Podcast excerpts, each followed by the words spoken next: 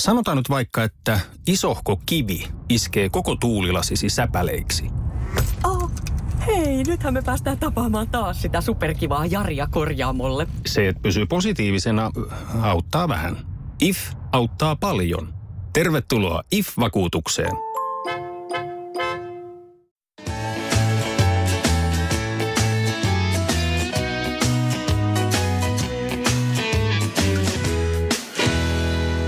Tervetuloa Polkuporinoiden yksivuotisjuhlan lähetykseen, joka on muuten samalla kakkoskauden ensimmäinen jakso.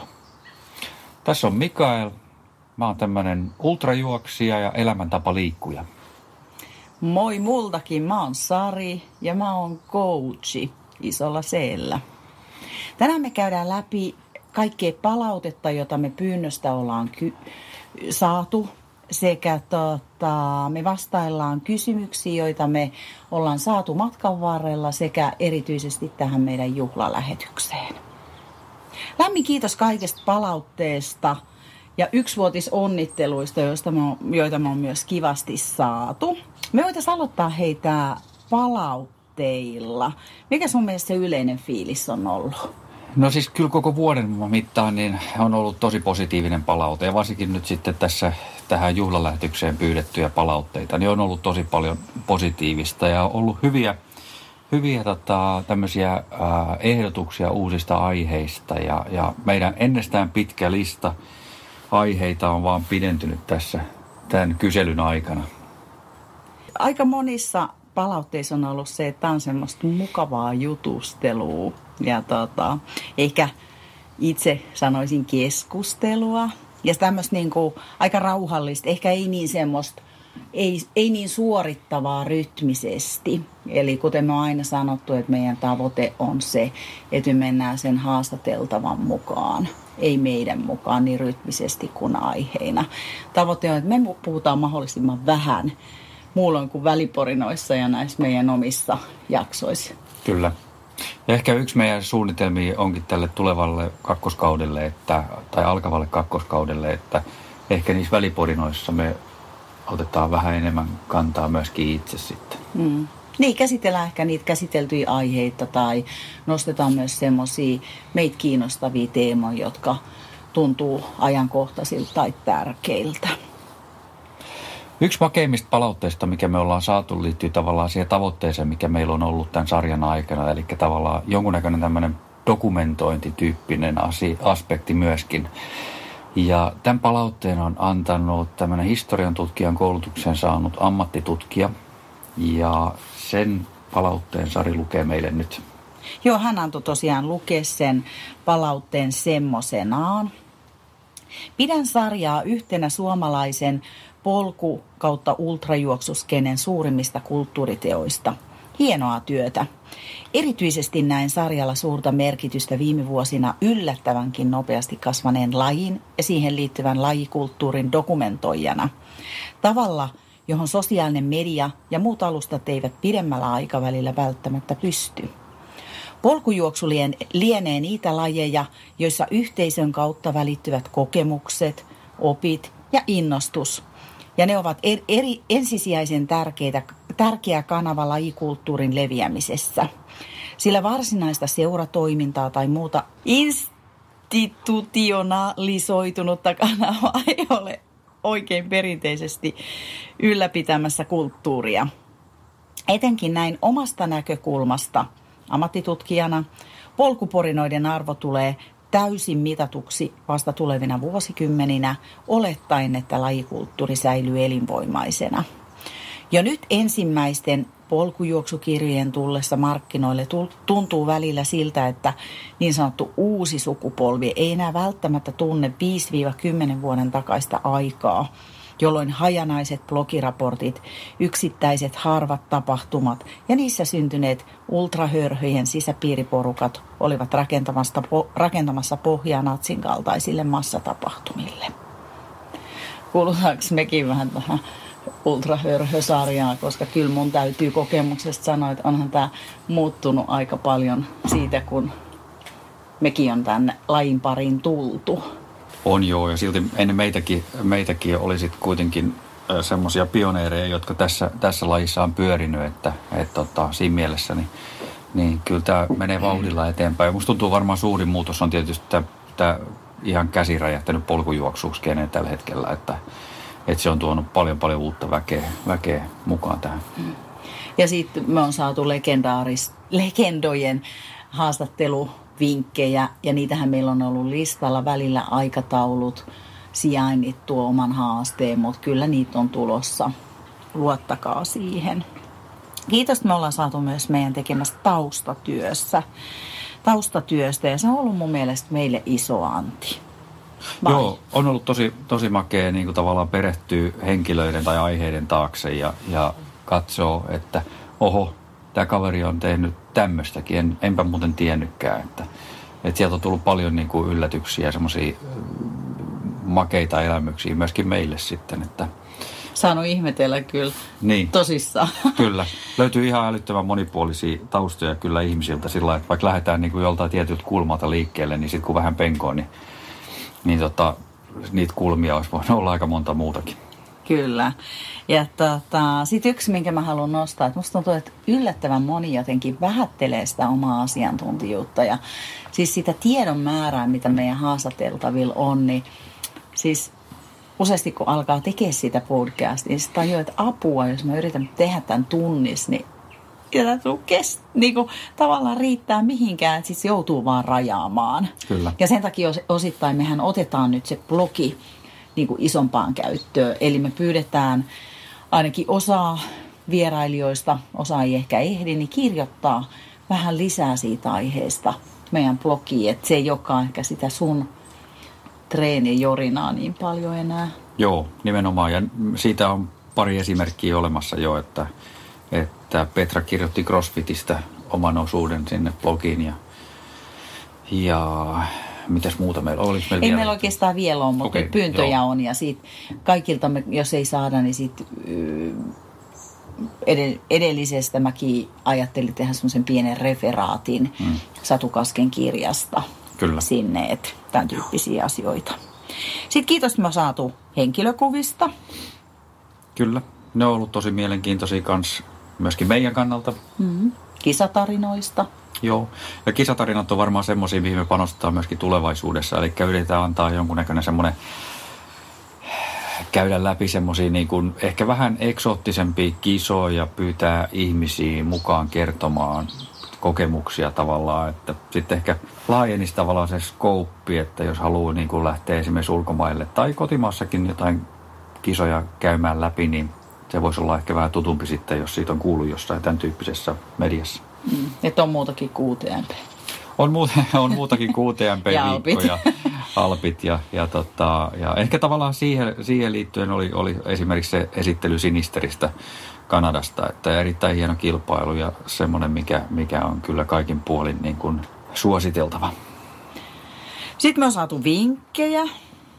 Me ollaan saatu todella paljon niin kuin uusia vinkkejä, niin kuin sanottiin. Meillä on pitkä lista aikaisempiakin tota, tämmöisiä aiheita, joita me käsitellään, mutta nyt se on vaan entisestään laajentunut. Haluatko kertoa, mitä vinkkejä me on saatu? No siis y- yksi vinkki oli haastatella tämmöistä nuorempaa harrastajaa. Ja tämä oli aikaisemmin jo meidän työlistalla. Ja mun se on ihan mahtava vinkki, mutta mulle ei ainakaan tuu nyt mi- mieleen tai me ei tunneta ketään, joka voisi olla. Eli hei ihmeessä, antakaa meille esimerkiksi tähän jotain nimiä, joita me voitaisiin tuota kontaktoida, koska nuorissa on voimaa, niissä on se tulevaisuus ja tavallaan he tuo sitä uutta vastuullista näkökulmaa maailmaan, niin tosi mielenkiintoinen aihe. Kyllä. Eli, ja matkan varrella muutenkin antakaa vinkkejä. Me ollaan pahoillaan, että kaikki me ei voida toteuttaa, koska joskus voi olla, että se kulma on liian lähellä, mitä me on tehty. Tai sitten siellä on muita esteitä siihen, mutta silti se ei tarkoita, että me ei arvostettaisi niitä tai ne olisi jotenkin vähempiä arvoisia. Pyritään toteuttaa. Ihan hirveästi me saatiin myös kysymyksiä, osa niistä oli aika haastavia. Ja me yrittää vähän rääpiä näihin jonkunnäköisiä vastauksia. Voisiko sanoa rääpi vai ihan niin faktisia vastauksia? No mutulla nämä menee kaikki yleensä. Että. Mm. Aika monet esittikin kysymyksiä tankkaamiseen liittyen ja sähän kysytään itseltä, että voiko suklaalla tankata. No voiko? Kyllä, suklaalla voi tankata. Voi, mutta kannattaako se on sitten toinen asia. Ei vitsi vitsi, mennään ihan asiaan. Eli Johanna esitti kysymyksen, joka on mun mielestä tähän alkuun tosi hyvä, aika laaja ja vaikea, että mikä saa juoksemaan? No se on varmaan aika henkilökohtainen. Ket, kenellä on mikäkin motiivi siinä juoksemisen takana sitten, että onko se, onko se tavallaan, ja riippuu tietysti lähtökohdastakin myöskin ihmisillä, että onko se tuloshakusta vai onko se vain niin kunnon kohottamista vai ihan terveydelliset syyt vai mitä siellä kaikkea on taustalla. Että nämä on hirveän, hirveän tota, monimuotoisia kaiken kaikkiaan. Et, et ei varmaan ole yhtä, yhtä semmoista, mutta tuossa oli varmaan osa niistä pää, pääasioista, mikä sitten saa ihmiset juoksemaan. Itse Sari teki tosi mielenkiintoisen NLP-mallituksen pari 2016. kolme... Joo, 2016. Niin, haluatko siitä kertoa jotain? No joo, siinä mä tutkin joitain polkujuoksijoita ja niin kuin heihin liittyviä asioita, että mikä tekee heistä hyvän. He oli kaikki siis kuitenkin kohtuullisen hyvin pärjääviä, mutta ei siis mitään ammatti, ammattijuoksijoita kuitenkaan siellä tuli kuitenkin niin kuin selkeästi se elämäntapa ja se intohimo siihen lajiin. Ja yksi ilmiö, mikä siellä nousi kaikilla, oli se, että tämmöinen kavereiden kanssa pilettämisen ja jopa sen sosiaalisen elämän tota, sijaan niin useimmiten valittiin se lenkki. Ja se varmaan johtui siihen, että kaikilla oli aika tarkka suunnitelma ja ohjelma. Ja sitten kuitenkin haluttiin priorisoida sitä. Silti ei koettu, että luovuttiin jostain. Hmm. Et se oli mun mielestä siinä hyvä, että se ei ollut mitään marttyyriä, että no kun mä en pääse, vaan se oli oma valinta.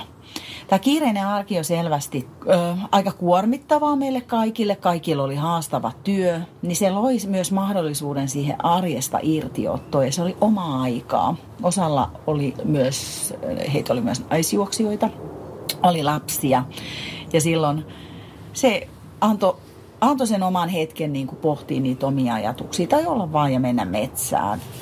Juoksu on kuitenkin tosi helppo laji, koska sitä voi harrastaa käytännössä ihan missä vaan. Sä voit kotiovet lähteä käytännössä lenkille, joskus tietysti poluille, joillain voi olla pidempi matka, mutta silti.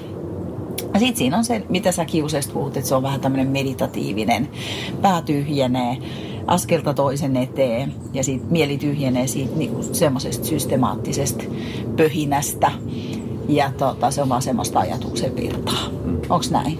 On se nimenomaan sitä paljon, että, että sitten pääsee vähän irti siitä, siitä kuitenkin työjutuista ja muista, että toki niitäkin tulee ajateltua siellä, mutta ehkä se kuitenkin pidemmän lenkillä, niin, niin tota, nekin pikkuhiljaa jää taustalle. Seuraava kysymys. Maarit kysyy, että mikä sai sut ylipäätään aloittaa ultrajuoksuun? Et osaa ehkä tämän sun tarinan kuuluu, mutta kerro se meille vielä kerran. No varmaan siis mun, mun ultrajuoksu niin kun lähti semmoisista yksittäisistä lehtiartikkeleista, joita mä olin lukenut niin kuin esimerkiksi juoksijalehdessä ja muualla ja kuullut, että tämmöisiä asioita ihmiset tekee ympäri maailmaa, mikä kuulosti aika uskomattomalta, että joku juoksee Australian halki tai, tai jonkun vastaavan. Ja sitten oli myöskin niin ää, Tero Töyrylä juossu Paavo Nurmi-Patsaalta Helsingistä Turkuun vai päinvastoin. Ja, ja se kuulosti myös niin 160 kilometriä, että wow. Niin tota, sitten 2003 satuttiin paloheinään semmoisena viikonloppuna, oltiin iltarasteilla, että samaan aikaan oli Masakistin unelma juostiin siellä, eli 100 kilometrin kilpailu. Ja siellä mä sanoin saman tien, että, että tonne mä haluan ensi vuonna. Että, ja siitä se oikeastaan kaikki lähti, että sitten seuraavana vuonna oltiin jo ensimmäisessä kisassa niin, niin lähtöviivalla. Että. Onko siinä tavallaan sun taustas jotain, mikä kimmottaa tämmöiseen itsensä voittamiseen. Et kuitenkin mulla aina jäänyt mieleen, kun me tavattiin ja aika ensimmäisiä tarinoita sä kerroit, sä oot siis laskuvarjojääkäri ja sä pelkäät korkeita paikkoja. Siis kun me mennään Empire State Buildingiin, niin minun mieheni ei tule sen hissin luota mihinkään. Ja sitten se hyppää lentokoneesta kuitenkin laskuvarjolla. Nää, tää on jotenkin semmoinen yhtälö, mikä ei mulle ihan heti aukee. Ei se ole auennut mullekaan varmaan. Tota, no, se, se on jotenkin, en mä tiedä, se on semmoista niin kuin, en mä tiedä, hirveän kliseistä puhuu itsensä voittamisesta, mutta, tota, mutta enkä mä ehkä koe sitä semmoisena. Mutta siinä on jotain semmoista viehätystä kuitenkin, että sitten haluaa tehdä näitä asioita. Että vaikea sanoa. Onko se se, mitä Satukaskikin puhui, addiktio, Niin. joka siirtyy ehkä sitten jostain toiseen? Eli nyt me itse asiassa juodaan tässä aamukahvia, niin olkoon se nyt a- aamu addiktio sitten se kahvi. Niin, kyllä. Addiktio siirtyy vaan topikista toiseen. Seuraava kysymys oli aika monitahoinen myöskin, koska Herja kysyi, että mistä tulee se tahdonvoima ja sitkeys ja pitkäjänteisyys ultrajuoksuun. Hän myös tarkentaa sitä, että kasvaako se lajin mukana vai onko se jotenkin myötäsyntyistä. Wow. No mä linkittäisin ton varmaan niin kuin tuohon Johanan aikaisempaan kysymykseen, että mikä saa juoksemaan. Että, että kyllä ne motivaatiotekijät siellä on, on taustalla ja ne pitää olla aika kirkkaana mielessä myöskin sitten vuoden synkimpinä aikoina, että tietää, että minkä takia sinne lenkille lähtee. Että, että sieltä se varmaan se sitkeys osittain tulee, se motivaatio. Mistä sun motivaatio tulee? Mä käytän nyt tota äskeistä sanaa, mutta kyllä mä oon niinku addiktoitunut tähän juoksemiseen. Ei, ei mulla ole semmoisia motivaatioita, että mä haluan olla jossain, saada jonkun ajan jossain tietyssä kilpailussa tai saada jonkun palkintopallisijoituksen jossain kilpailussa. Enää tässä vaiheessa. Mä koen, että mä oon sen ne saanut. Mutta, mutta kyllä mulla niinku tavallaan, tää on vaan niinku elämäntapa. Tää, tämäkin on hirveän kliseistä, mutta tää on vaan niinku siis, en mä, en mä voi ajatella niin kuin elämää ilman sitä, että mä liikkuisin. Koska nyt mä paljastan, vaikka Mikael yleensä tykkää, että mä paljastan asioita, mutta mä paljastan. En tykkää. Silloin, kun su, sä oot ollut aina leikkauspöydällä ja sen jälkeen joutunut pitää pientä treenitaukoa, niin se on ihan hemmetin kiukkunen. Sä oot niinku, että kun sitä energiaa ei pysty sit suuntaamaan siihen, mistä tykkää, niin sit se sy- ehkä vähän tämmöiseen kiukutteluun tai taipumusta löytyy. Tai sit alat syömään suklaata. Johonkin se addiktio täytyy kohdistaa. Jos Joo. ei juoksemiseen, niin suklaaseen. Mutta nyt mennään siihen, että tämäkin on ehkä uskomus, että tuohon ei pidä liikaa takertua, koska sitten se ohjaa sitä ajattelua ja antaa luvan myös sille. Mm. Mutta hei, mennään, mitä, mitä muuta se voisi olla? No, en mä tiedä. Riippuvuutta, addiktiota. Rakkautta lajiin. Rakkautta lajiin, kyllä. Nimenomaan, nimenomaan. Että varsinkin sitten, kun mekin asutaan täällä niin kuin luonnon keskellä, niin, niin kyllähän silloin, kun tässä niin kuin esimerkiksi nyt lauantai-aamuna nousee, nousee tota noin varhain ylös ja aurinko paistaa ja linnut laulaa pikkasen vielä tähän aikaan vuodesta, niin, niin kyllähän niin kuin se ajatus jo heti saman tien lähtee siitä, että millaisen lenkin sä tänään tekisit, missä sä haluaisit käydä tuolla poluilla tai, tai nappaako pyörän alle ja lähdet pyöräilemään jonnekin hienoja hiekkateitä tonne tai asfalttia, että, että, että kyllä se, niin se, se on niin kuin ehkä niitä ensimmäisiä ajatuksia tuossa sitten, kun katsoo, on vapaa päivä ja suunnittelee sen, miten sen täyttäisi. Mm. Nyt me tosiaan istutaan tässä meidän terassilla. Nythän oli tosi isot sateet, eilen keskusta oli ihan sekasi siitä sademäärästä ja nyt on tosi kaunis aamu. Et ei täällä enää lämmin ole, kevyt tuntuva takit meillä on päällä, mutta muuten kyllä on siis tosi kaunista. Et ainut mitä mä kaipaan on sitä kevään lintujen laulua. Kyllä. Kohta me kuullaan, kun ne lähtee tonne Mm. etelään. Sitten me saatiin seuraava kysymys, tota, että mikä merkitys on juoksijayhteisöllä versus yksilösuorituksella ja voiton tahdolla? Haluatko vastata tähän? Jaa, nämä on ihan oikeasti törkeä vaikeita. Nämä on niin monisävytteisiä, että mistä kulmasta näin lähe, lähestyy. Mutta tätä itse asiassa aika moni kysyy. Ja mä uskoisin, että tämä on myös tosi yksilötasolla hyvin henkilökohtainen. Et siihen varmaan riippuu se ikä ja myös se, että oot sä vähän semmoinen erakkoluonne vai oot sä sosiaalinen? Vai oot sä vähän niin kuin, mä aina kutsun itseäni, mä oon sosiaalinen erakko. Ja ylipäätään, että mistä se motivaatio lähtee, että motivoidutaanko me treenaa yksi vai onko se se, että me lähdetään kavereiden kanssa yhdessä lenkille ja sovitaan niitä yhteislenkkiä. Verrataanko me itteemme niin kuin itseemme vai muihin ylipäätään niin kuin kisassakin mä väitän, että siellä on kahden tyyppisiä tai nyt sitä on karikoitu, niin kuin, mutta kahden tyyppisiä ihmisiä, ne, jotka kisaa itsensä vastaan ja ne, jotka kisaa muita vastaan. Mä aina sanoin, että mä näen enemmän kuin moni uskoo sieltä radan varrelta. Ja mä katson ihmistä muutakin kuin pelkki, että et mä kuulen ne sanat, että siellä näkyy siitä tarinaa taustalla kuitenkin aika paljon. Sitten mun mielestä se myös se motivaatio siinä, että onko se se oma tavoite vai onko se joku valmentajan tavoite ehkä. Niin mä uskon, että se on myös, joka tota, on merkityksellinen ja näkyy siinä tuloksessa myös. Jotain tämän tyyppistä. Tosi, tosi vaikea. Tota, molemmat on yhtä hyviä ja niitä ei oikeastaan voi verrata. Ja mä uskon, että on myös paljon juoksijoita, jolloin se merkitys voi olla yhtä tärkeä, on se sitten niinku yksilö vai on se niinku se juoksuyhteisö. Et, et podeok. Mm.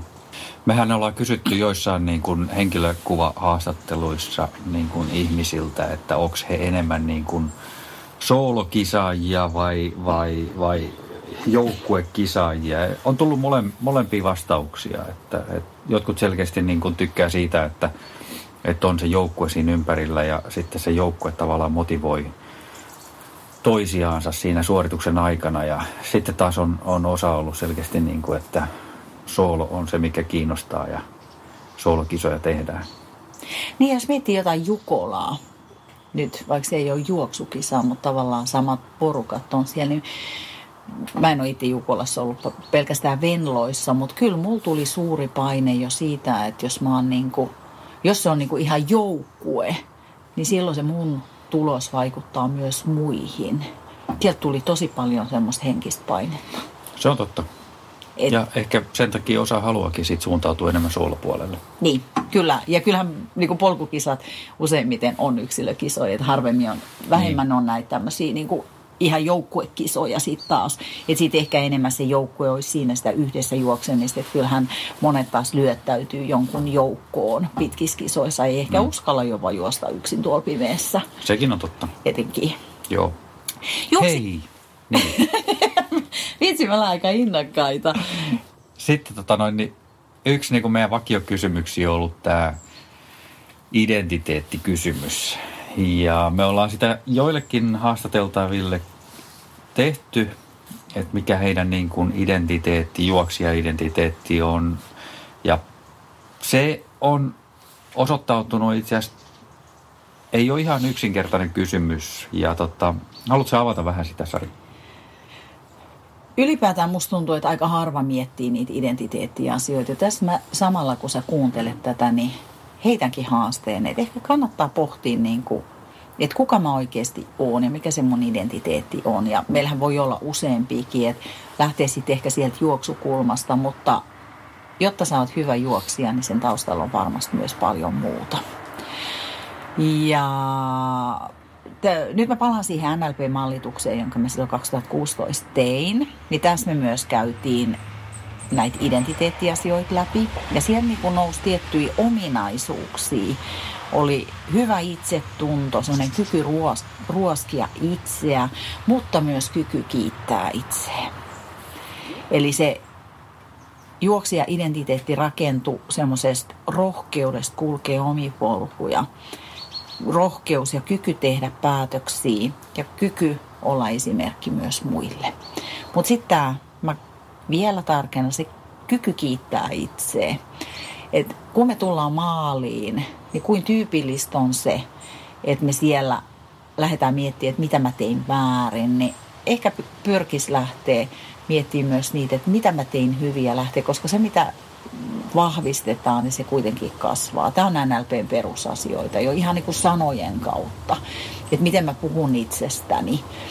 Niin siihen kannattaa kiinnittää huomioon ja sitten vahvistaa sitä omaa identiteettiä. Tämä identiteettikysymys voidaan käsitellä niin monesta kulmasta ja niin laajasti, että mä ymmärrän, että moni hämmentyy siinä. Jos joku kysyisi, että mikä mun identiteetti on, niin onko mä vaimo vai onko mä coachi vai onko mä elämäntapa haahuilija. Mä oon sitä kaikkea. Ehkä se myös, että myöntää, että me ei olla vaan jotain, vaan meissä on se kaikki ja mitä me halutaan itse siitä vahvistaa.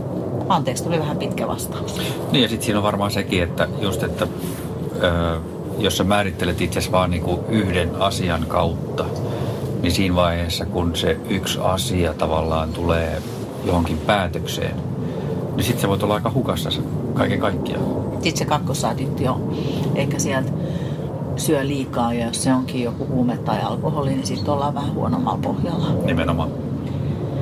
Seuraava kysymys. Nyt en ole tähän kirjoittanut, että oliko se Matti vai Pekka, mutta kysyy, että mistä tunnistaa omat rajansa? Eli miten omien rajojen tunnistaminen on ajan saatossa ehkä muuttunut? Vastaako sä tähän kokemuksesta? Ää, no mä lähtisin ehkä purkaa sitä siitä, että no fyysiset rajat on varmaan semmoset, mitkä jokainen aika helposti, tai en tiedä helposti, mutta jossain vaiheessa tulee ehkä vastaan, että okei, okay, tämä on nyt se, se, mitä pystyy itse tekemään ja sitten jos vielä käy niin kuin eräille käy, että pää on sen verran umpiluuta, että, että tota, tulee harjoiteltua liikaa ja niin sitten siinä käy sillä, että kroppa ilmoittaa, että nyt tuli rajat vastaan. Mutta voisiko tässä olla myös, mulla on taas päinvastoin, että mä en ehkä pääse sinne maksimiin. Eli mä oon niinku asettanut liian tiukat rajat, eli mä en pysty sitä venyttää. Että liian helposti, niin en mä enää. Mutta onko se sitten, mikä siinä rajoittaa? Onko se sitten henkinen puoli, joka siinä rajoittaa? Vai motivaatio? Vai motivaatio. Niin. Mielenkiintoisia monitahoisia mm. kysymyksiä. Mutta sitten tavallaan niin kuin henkisten rajojen puolesta, niin sitten se onkin varmaan jo pikkasen hankalampaa, että määritellä, onko niitä saavutettu tai milloin ne on saavutettu. Että musta tuntuu, että aika useasti niin kuin jossain pitkässä kisassa saattaa käydä silläkin, että on, on tavallaan tilanteessa, että, että on aika sillassa siinä mielessä, että nyt tavallaan tuntuu, että nyt on seinä vastassa, että nyt ei ehkä pysty, pysty tämän pidemmälle menemään tai tämän kovempaa menemään ja sitten ehkä jonkun ajan kuluttuu 15-30 minuuttia, niin mieli saattaa muuttua ja sitten sä teet taas semmoisia asioita, joita sä niin kuin et voinut kuvitella tekevässä vähän aikaa sitten, että et nekin, on, nekin on ehkä vähän semmoisia häilyviä sitten ne henkiset rajat, että missä ne menee kulloinkin, että Ja onko se pelkkä henkisyys? Siellä voi olla, että kun saatat sen yhden kielin, niin onko se se, että se fysiologisesti tuo sulle voimaa vai mielentasolla voimaa? hmm. Voihan se Eihän meistä kukaan tiedä. Ei niin.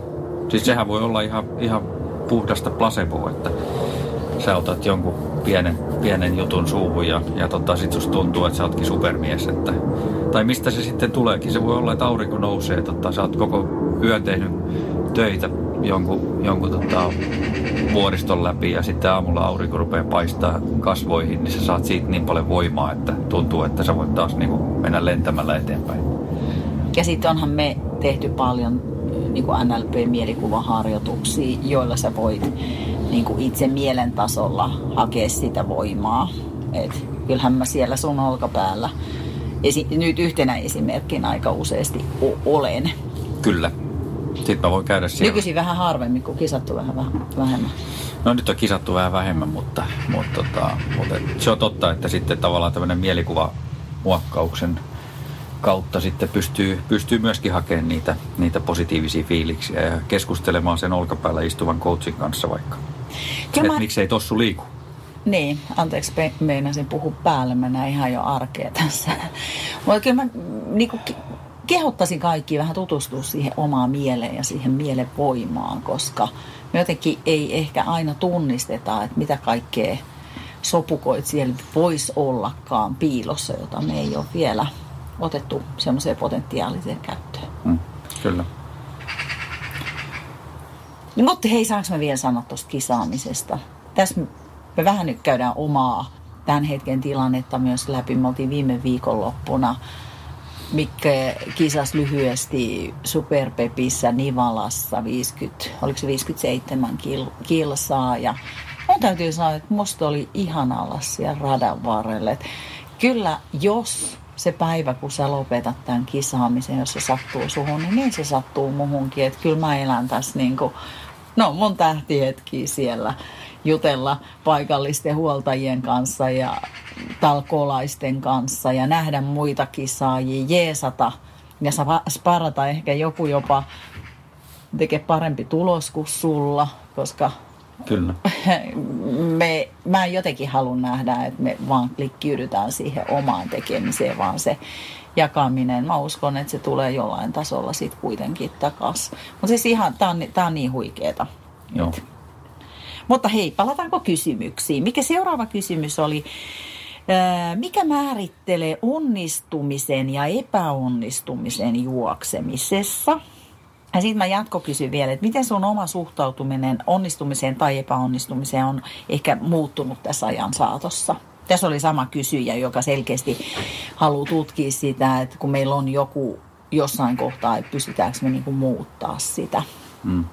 Kyllä ehkä se onnistuminen, jos, jos niin kun miettii kilpailumielessä, niin siellä on tietysti taustalla varmaan ne tavoitteet, että onko sulla sitten joku tietty aikatavoite tai tulostavoite, niin, niin tota, sen saavuttaminen aika monesti, mitä tuossa someakin seuraa, niin, niin ihmisillä on kuitenkin ihan niin kuin lyhyemmistäkin matkoista lähtien niin tiettyjä tulostavoitteita ja mä luulen, että se aika monille, monille määrittelee sitä onnistumista ja epäonnistumista jostain.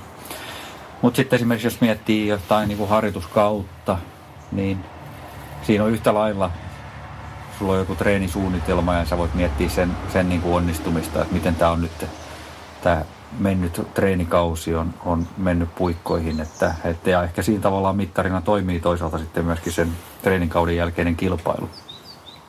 Mutta sittenhän ne tavoitteet voi liittyä myöskin ihan niin kuin tämmöiseen, niin kuin puhuttiin, terveyteen ja painonhallintaan tai ylipäätään siihen, että, että sä oot mukana siinä yhteisössä ja, ja liikut siellä heidän kanssa, oot yhteislenkeillä ja nautit siitä tilanteesta, niin silloinhan ne onnistumisen kokemukset voi olla yhtä lailla ää, hyviä, että ei siinä niin kuin, se riippuu hyvin pitkälti siitä tava, tavallaan siitä tavoitteesta, että jos sä aset, tai mitkä sä oot asettanut, että Kyllä mä tässä väittäisin, että jos se onnistumisen niin kuin tunne tulee vaan, kun sä onnistut kilpailussa, niin sun elämä on kohtuullisen heikolla pohjalla.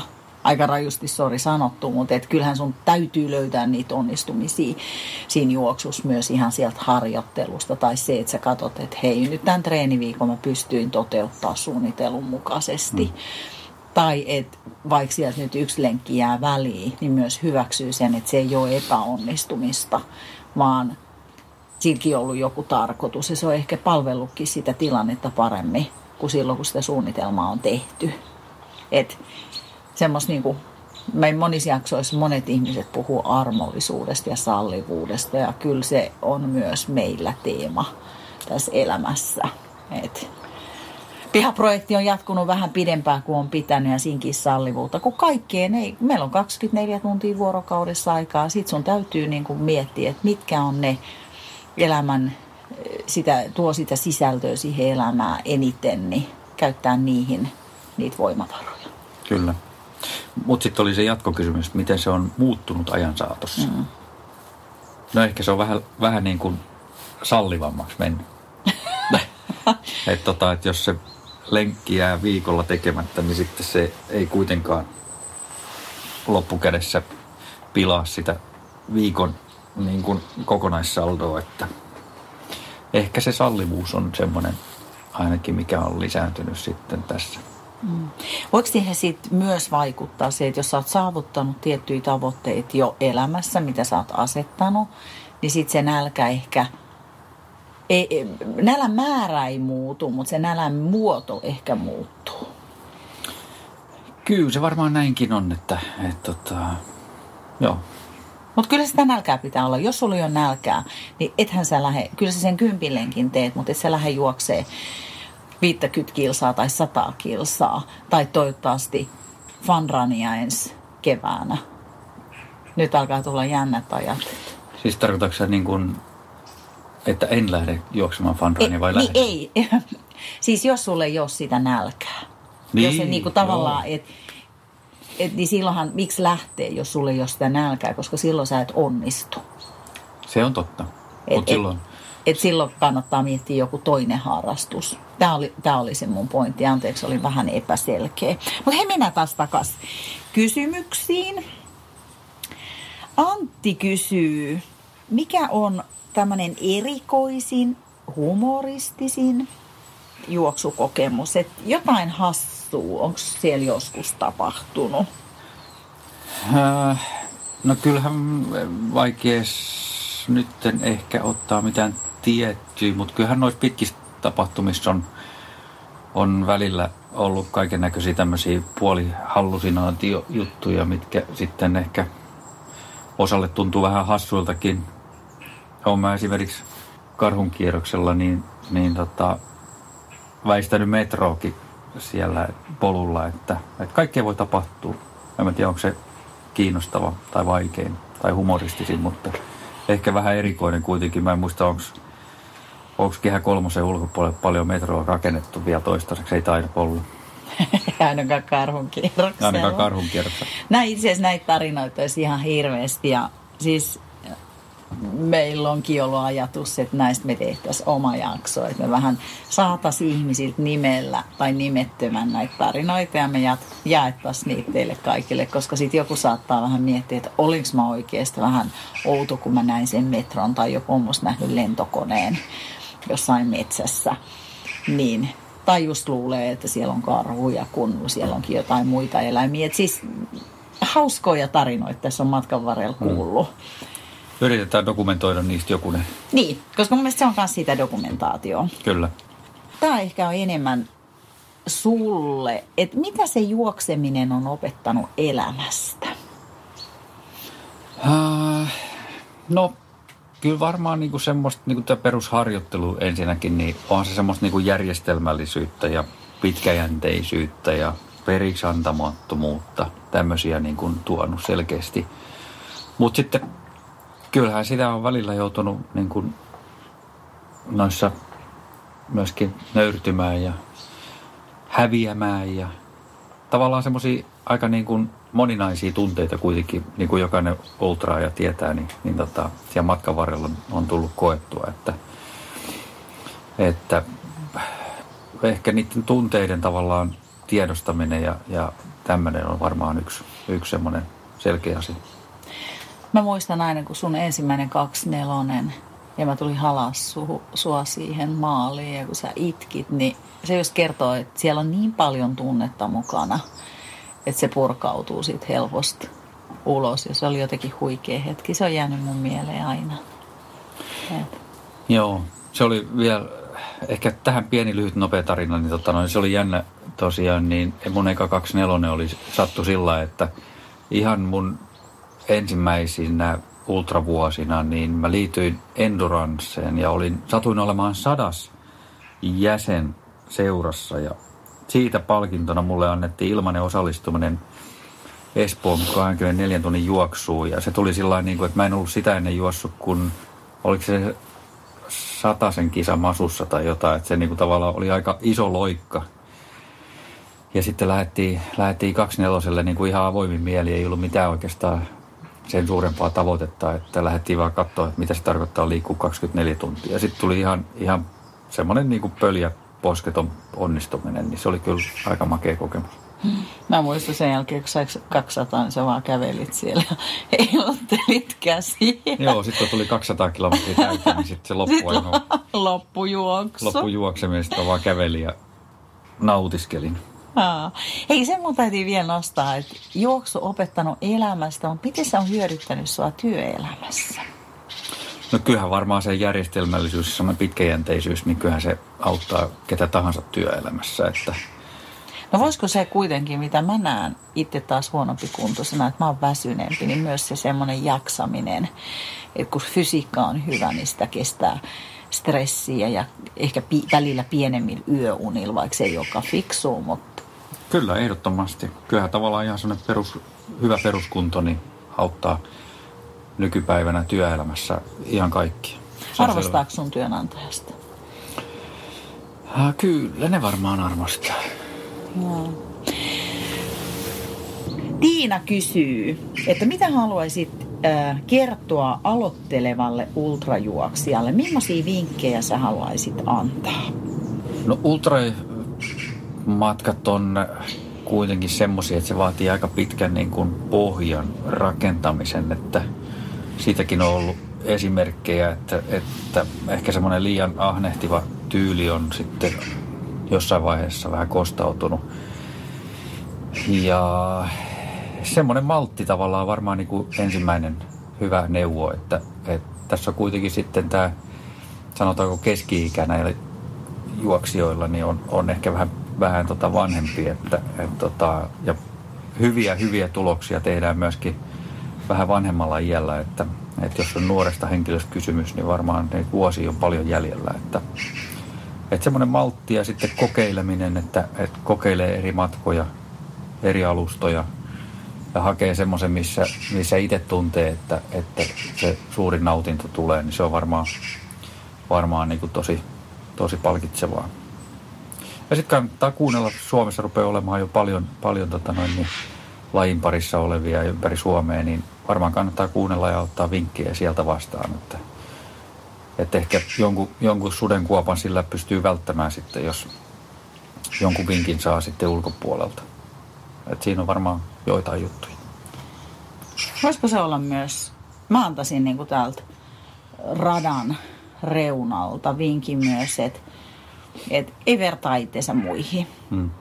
Et tekee sitä omaa matkaa, kuuntelee ja oppii, mutta silti tekee sitä omaa matkaa, koska jokaisen juoksu on erilaista ja ne taustat on erilaisia ja se, että joskus harmitaan esimerkiksi, kun videoidaan tai otetaan kuvia, niin siellä on aina vaan ne kärkipään kaverit.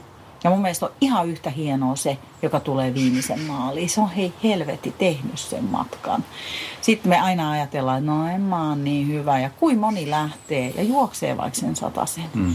Sitten jos sä vertaat keskimäärin suomalaisiin, niin sit, et, et, on ylpeä siitä omasta tekemisestä. Kyllä. Ja vertaa vaan itseensä.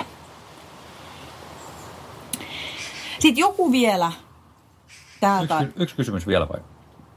Joo. Eli tämä tietysti sä oot vähän raottanut itsekin sitä, niin kuin, että mitä sitten kun jossain vaiheessa se juokseminen loppuu, tai ju, ehkä se kilpaileminen sillä tasolla loppuu, niin et, tätä kysyttiin, että tuleeko jotain muuta tilalle tai voiko tulla? Niin me ollaan tästä vähän juteltu tuossa aikaisemmissa väliporinoissa ja, ja tota, nyt mä haluaisin sen verran palata siihen sinisterin jälkeiseen väliporinaan, että silloin mä sanoin, että ei välttämättä tulisi enää pitkiä matkoja, mutta että nyt mä otan kyllä sanat takaisin, että tuommoisia lausuntoja ei pitäisi koskaan antaa kisan jälkeisen päivänä. Niitä on ennenkin tullut ja on tullut allekirjoitettu kaiken näköisiä papereita, jotka ei sitten kuitenkaan ole pitänyt, eli älkää koskaan teikö samaa virhettä. Konkarin neuvo. Konkarin neuvo, joo, kyllä. Tota, ei, kisan jälkeisen päivän ei kannata niin kuin aukasta suuta tulevaisuudesta. Siinä on hyvä neuvo. Tota, se on iso kysymys, mitä sen jälkeen tapahtuu, että, että ehkä niin kuin omalta kohdalta mä voin sanoa sillä että kuitenkin se liikkuminen on semmoinen niin kuin elämäntapa siinä mielessä, että mä uskon, että sit siinä vaiheessa, kun ehkä se ihan se terävin kilpaileminen jää taustalle, niin, niin ei se liikkuminen lopu. Että ehkä se vähän muuttaa muotoaan sitten, että, että ehkä painotus sitten siirtyy niin kuin harjoittelussa johonkin pyöräilyyn esimerkiksi tai johonkin toiseen lajiin sitten ja ehkä jopa, jopa siellä sitten kilpailemiseen, mutta, mutta tota, ehkä se myöskin linkittyy siihen aikaisempaan, mitä keskusteltiin siitä addiktioista, että, että tota, sitten kun joku tietty polku on käyty loppuun, niin, niin niin, niin sitten se, se, siihen vierelle tulee joku toinen polku sitten, jota ruvetaan kulkemaan. Että. Mutta mun mielestä Satu Kaski siinä viime viikon podcast, tai edellisen viikon podcastissa sanoo hyvin, että sitten myös myöntää tavallaan sen, että niitä kiksejä ehkä ei, mitä siitä voittamisesta tulee, niin sä et ehkä mistään muusta enää saa. Ja mulle se oli jotenkin, mä en ehkä ollut ajatellut sitä, että näin se ehkä voi olla. Mm. Että sitä aina ajattelin, että no kyllähän mä sen jostain muusta – niin kuin jollain muulla pystyn korvaamaan, mutta ehkä ei pystykään. Ja sitten sen kanssa eläminen ja hyväksyminen ja tyytyykin siihen, että ne kiksit onkin asteikolla niin kuin vaan 60 prossaa siitä maksimista. Niin. Se on ihan totta. Se voi olla, että tavallaan sitten se, sen, niin kuin, sen äh, NS-päälajin niin kuin jäämisen taustalle jäämisen jälkeen, niin sitten se, se kakkoslaji ei välttämättä tuokkaa sitä samaa, samaa tota noin, tyydytystä. Että sitähän ei pysty tietämään ennen kuin mm. ollaan siinä kohtaa sitten. Että. Mutta onko tämä vähän kuin mm, sä sairastut ja sä alat niinku valmistautua, että elämä loppuu, niin ylipäätään, tai jos sä oot jäämässä eläkkeelle, niin että se ei tule ihan yllättäen. Vaan sä alat tavallaan niin kuin valmistaa sitä, niin kyllähän juoksijoilla va- ja kaikilla urheilijoilla myös se, että tietysti jos tulee loukkaantuminen ja äkki, äkkilopetus, niin se on eri asia. Mutta jos sä tiedät, että iän takia sä joudut alkaa tekemään asioita eri tavalla, niin alkaa vähitellen prosessoimaan sitä ja keksii siihen rinnalle jotain. Et, niin kuin valmistaa itsensä siihen muutokseen. Niin mä uskon, että silloin se on helpompaa. Kyllä, kyllä. Ja kyllähän kuitenkin niin kuin, nyt taas jos puhuu itsestä, niin onhan se tavallaan siellä takaraivos koko aika, että, että just tulee taas lisää vuosia, että, että, että kyllähän se niin kuin, ja kyllähän se te- tuntee tekemisessä, että ei, ei ole palautuminen enää samanlaista ja ei, ei, niin kuin, ei vaan enää pysty tekemään semmoisia harjoitteita, mitä joskus aikaisemmin on tehnyt. Että kyllähän se niin kuin tulee vastaan jo siinä ihan pelkästään tekemisessä. Niin, fysiologiset asiat, niille me vaan ei voida mitään. Mm. Pää vaan niin kuin jatkaa nuorentumista ja tyhmentymistä, mutta kroppa vaan vanhenee. Tämä on, niin Ei. kuin, tämä, tämä, vanhukset palaa lastena. tämä on niin kuin täysin epäbalanssissa tämä, tämä ihmisen kroppa. Oi tätä tuskaa. Mutta hei, kiitos tosiaan kysy- näistä kysymyksistä.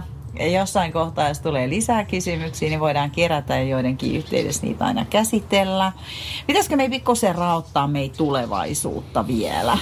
Mitä me tullaan seuraavina viikkoin tässä julkaisee? Millaisia aiheita? No, mitäs me halutaan kertoa? Hmm. Meillä tulee siis tämmöisistä omatoimijuoksumatkoista vähän juttua. Kyllä. Sitten tulee vähän, että kun alkaa mennä yli kaikki tekeminen, niin miten siitä voi selviytyä. Sitten vähän nuoriin liittyviä juttuja lisää täältä valmennusaspektista. Sitten tulee yksi tota, pari viikon päästä, eikö viikon päästä, milloin se tulee, niin yksi todella mielenkiintoinen henkilökuva taas. Mm. Ja tota, sitten mitä tämmöisiä varmaan tullaan käsittelemään lisää niin kuin täällä mielentasolla uskomuksia, kehollisuutta. Sitten yksi, mitä meillä on tulossa, on tämmöisiä uskomattomia kisakokemuksia ja näitä psykodeellisia kokemuksia, mitä me tullaan keräämään. Eli paljon ideoita. Ja yksi jakso me tehdään Backyard Ultrasta. Me tullaan avaa siitä, koska se meidän kisa lähestyy. Se on 13.9. Tulkaa ihmeessä paikan päälle kattoo, jos pääsette. Juoksijoitahan siellä on tällä hetkellä noin 25. Tämä eka vuosi me ei haluttu edes, että siitä tulee hirveän iso. Ensi vuonna sitten, kun on se Golden Ticket jenkkikisa, niin sitten ehkä vähän isommin. Mutta siinä on myös niin mielenkiintoinen kisakonsepti, että kyllä me se avataan ja otetaan sinne vähän juoksijahaastatteluja, talkoolaishaastatteluja mukaan. Eli se tulee siinä varmaan kisan jälkeen sitten jossain kohtaa. Joo, siitä tulee oma jaksonsa mm. sitten. Lazarus keksii kaikkea kivaa. Kyllä. Mutta tässä kohtaa ainakin mä haluan kiittää tästä menneestä vuodesta. Ja kiitos, että olette jaksanut kuunnella meitä. Ja mä toivon, että jatkossakin jaksatte. Kiitos tuota Radio Playlle. On ollut ihan mahtavaa käynnistää yhteistyö.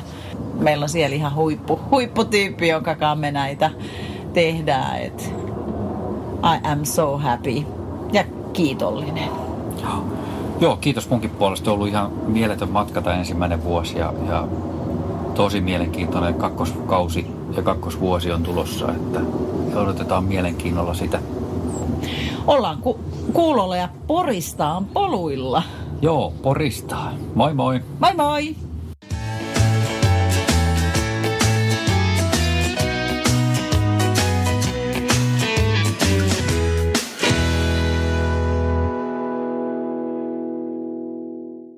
Sanotaan nyt vaikka, että yrityksessäsi on päässyt käymään vesivahinko. Siellä on putken väliin päässyt ilma tai muutterikierteet hiertynyt.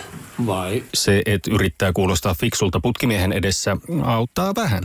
IF auttaa paljon. Tervetuloa IF-vakuutukseen.